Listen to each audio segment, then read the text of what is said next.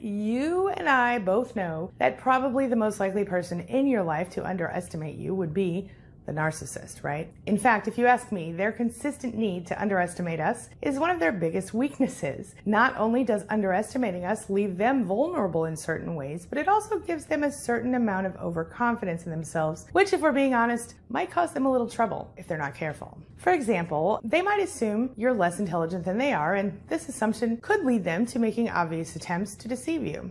And if you're smart, you'll play along and you'll see the truth without them knowing it. Is this wrong? Could it be unethical to allow a narcissist to underestimate you and not tell them you see right through them? Well, some people are going to disagree with me on this, but I say absolutely not. And here's why. Narcissists underestimate you for so many different reasons, the most frustrating of which is that they don't truly see you for who and what you are. Seriously.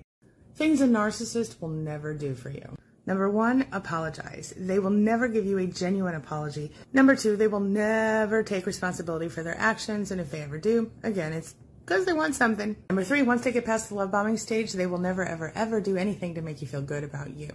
Again, unless they want something. Number four, they will never give you the credit you deserve and they will always take you for granted. Number five, they will never validate you. Number six, they will never show you their true face on purpose. Number seven, they will never show you true empathy unless it benefits them. Number eight, they'll never see you as an equal. Number nine, they'll never give up control. Number 10, they'll never admit they're wrong. Number 11, they will never ever try to make you feel secure in the relationship. And number 12, they will never love you as much as you love them or the same way as a normal person loves another normal person. Well, you might not like what I'm about to say, but if you know me, then you know I tell it like it is. And if you don't know me, you're about to find out. Here's the deal no one is going to respect you if you don't respect yourself. Okay, maybe some people will. I will. Still, there's something about a person who lacks self respect that sometimes causes even the least toxic people to want to take advantage of them. And there's just no reason to vibrate this way, my friend. When you do learn to respect yourself, you teach other people how to treat you almost without even trying because your standards, they go up. And you naturally enforce your personal boundaries. But am I saying that the narcissist will be among those who will respect you when you do learn to respect yourself? After all? No, Not exactly. See, while learning to respect and love yourself will absolutely help you to stop accepting the abuse the narcissist dishes out so often, it will certainly not cause them to respect you, at least not in any functional way. But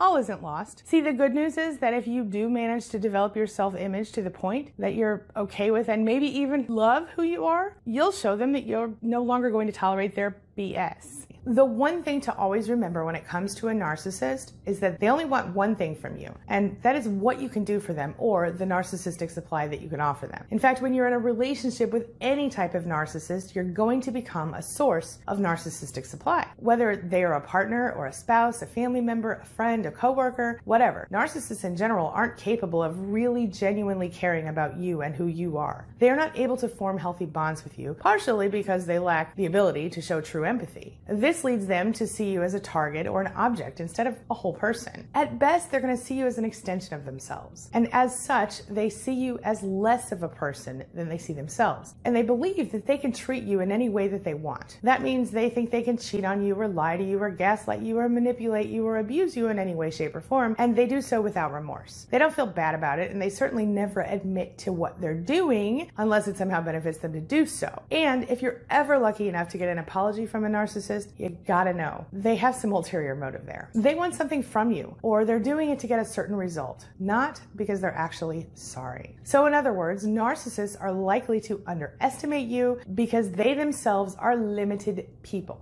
In order to be the narcissist type, you need to be the type of person who reacts swiftly to their emotions, who instantly takes action to make them feel better or to cheer them on or to do whatever it is they need you to do you need to be someone who cares so much about someone else's approval that you're willing to put your own stuff on the back burner and focus on them at any given moment when they have drama.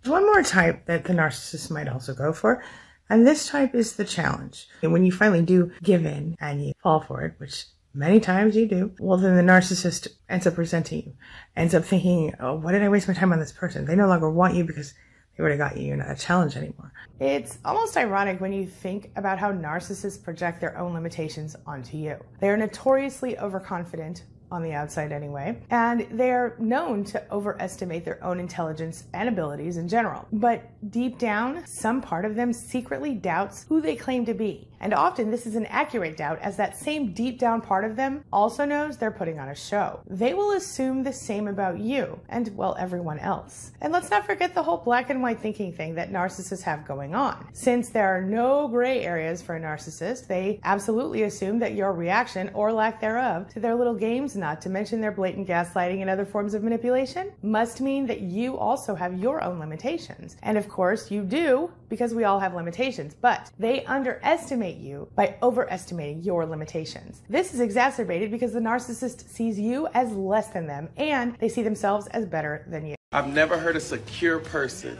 say mean things, talk bad about people, or tear other people down food for thought. Let's talk about how narcissists underestimate your intelligence. This is probably the most common way that narcissists underestimate us. They think they can pull the wool over your eyes and that you'll just believe whatever they say or pretend because they think you're not smart enough to see through it. Contrary to popular belief, though, narcissists aren't actually likely to end up with someone who is anything less than intelligent. They are so focused on how other people see them they are highly likely to choose someone who is intelligent, attractive, and who quite honestly makes them look good. But after the idealization or love bombing phase, well, the narcissist sort of forgets this part. Rather than focusing on the good qualities that you have, as they did during idealization, when they get to the devalue phase, the narcissist is going to focus only on what they deem your bad qualities or what they see as being wrong with you. Let's talk about how narcissists underestimate your strength.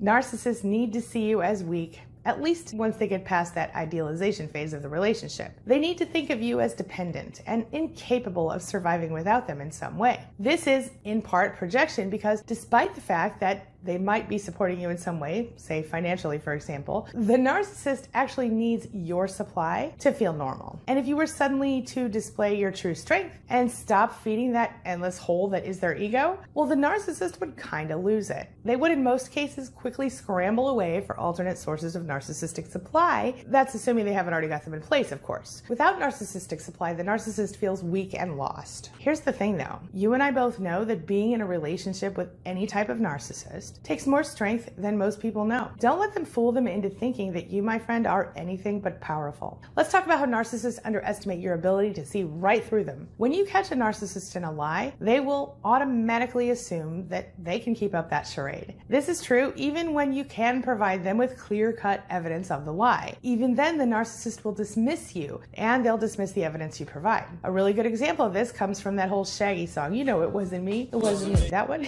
yeah. Well, the song tells a story of a guy who goes knocking on his friend's door looking for advice. The apparent issue he's struggling with is that his girlfriend caught him in the act with another woman, and his so called friend advises him to deny what happened and say it wasn't him. It wasn't me. When he explains to the friend that she physically saw him in the act, you know, she caught him mm-hmm, on the sofa, mm-hmm, on the counter, mm-hmm, getting louder. Okay. Anyway, when he explains to his friend that this woman physically caught him in the act, the friend tells him to keep denying the facts. It wasn't me. And at the end of the song, thankfully, the guy does admit to the truth and apologizes, which proves that he isn't a narcissist, but his friend might be one because, in my opinion, the advice he's offering is literally to deny what she saw, what she saw. And of course, that is blatant gaslighting.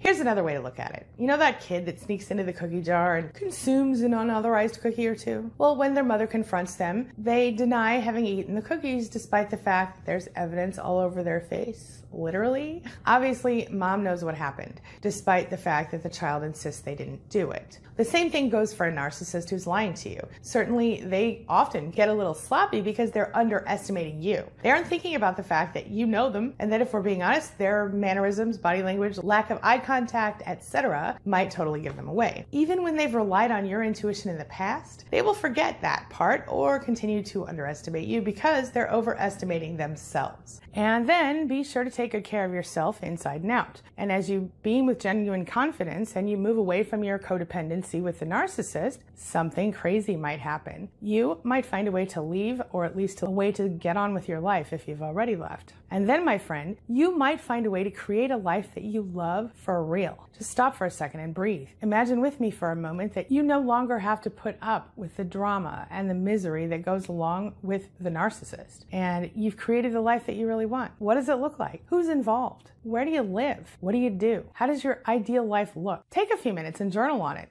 It'll change your life. You have to remember that the narcissist, they helped create the codependency in you. They taught you to be afraid of them and their moods and their general presence. They taught you that you didn't matter without them and that if you didn't go along with whatever it was they wanted, that you were bad and you were invisible. In either case, you'd be punished in various ways. And this, along with all the emotional and psychological abuse you dealt with throughout the relationship with the narcissist, well, all of that is going to become the basis for your damage, your trauma.